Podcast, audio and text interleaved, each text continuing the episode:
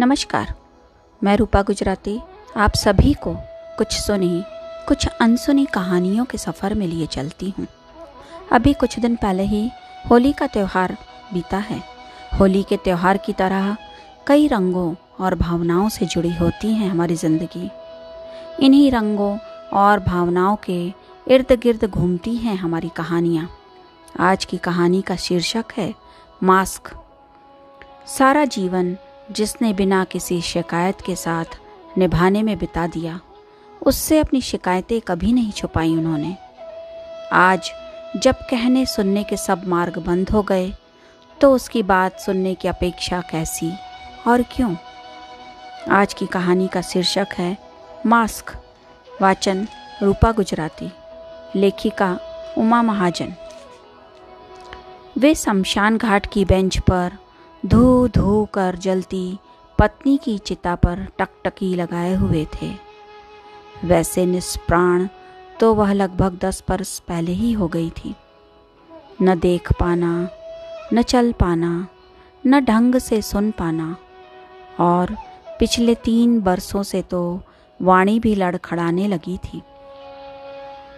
इसके साथ उनका पिछले सात दशकों के वैवाहिक जीवन का संग जुड़ा हुआ था।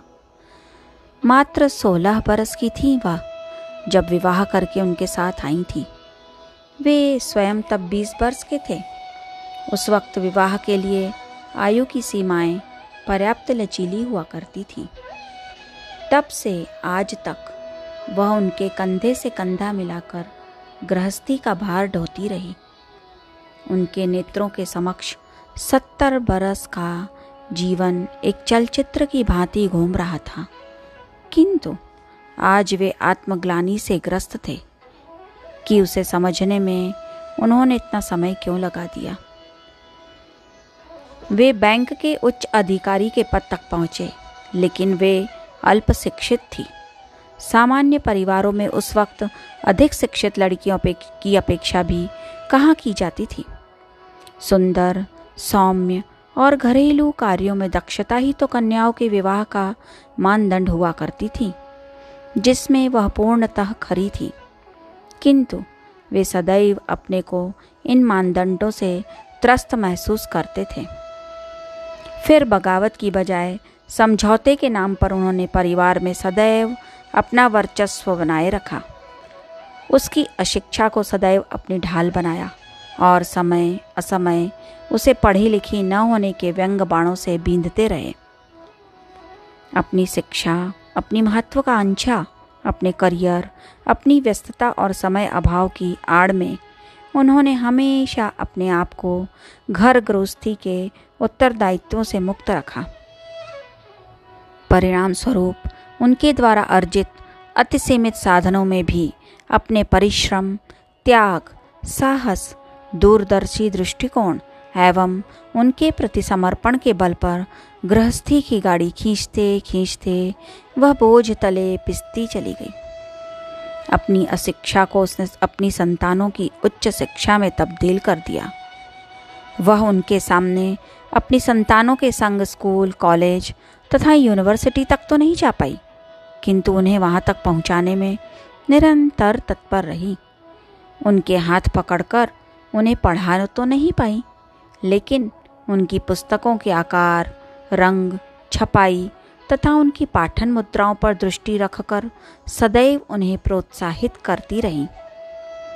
बच्चों की स्कूल यूनिफॉर्म, आहार, पुस्तक पुस्तिकाएँ तथा अन्य आवश्यकताओं के साथ साथ उनकी प्रत्येक आवश्यकता का भी संपूर्ण दायित्व अपने ऊपर लेकर परिवार के सब परिजनों के प्रति अपने उत्तरदायित्वों का भी, अपनी बुद्धि कौशल से वह अकेले ही वहन करती रहीं। तो वे अपनी नौकरी की व्यस्तता का हवाला देकर निश्चिंत रहकर हर माह उसके हाथ में एक सीमित आय थमा देते थे और अपने इस कृत्य को अपनी महानता का जामा पहनाकर संतुष्ट होते रहे। कहाँ कभी उन्होंने उससे पूछने का प्रयास किया? कि इस सीमित आय में वह चार बच्चों वाली इस गृहस्थी की गाड़ी को कैसे खींच रही है? अपनी नौकरी की व्यस्तता का हवाला देकर देर रात्रि तक गृहस्थी के दायित्वों में उलझी रहने वाली अपनी पत्नी की व्यस्तता को कहाँ कभी उन्होंने समझना चाहा। कहाँ वे जान पाए कि निरक्षर रहते हुए भी उसने बच्चों की परवरिश में उनकी अपनी साक्षरता की बनस्पत कम योगदान नहीं दिया? यदि उनके सभी बच्चे पढ़ लिख कर आज उच्च पदों पर कार्यरत हैं तो इसमें उनकी माँ का त्याग और समर्पण भी शामिल है। जबकि एक अति अल्प शिक्षित माँ अपने बच्चों की उस उच्च शिक्षा का सपना देखना किसी महान कृत्य से कम नहीं। और आज आयु के अंतिम पड़ाव पर अधिक समय तक खड़े रहने में असमर्थ होने के कारण रस्मों की सामग्री को उनके हाथों से छुआकर अंतिम संस्कार के दायित्व की सभी गतिविधियाँ भी उनका पुत्र ही संपन्न कर रहा था।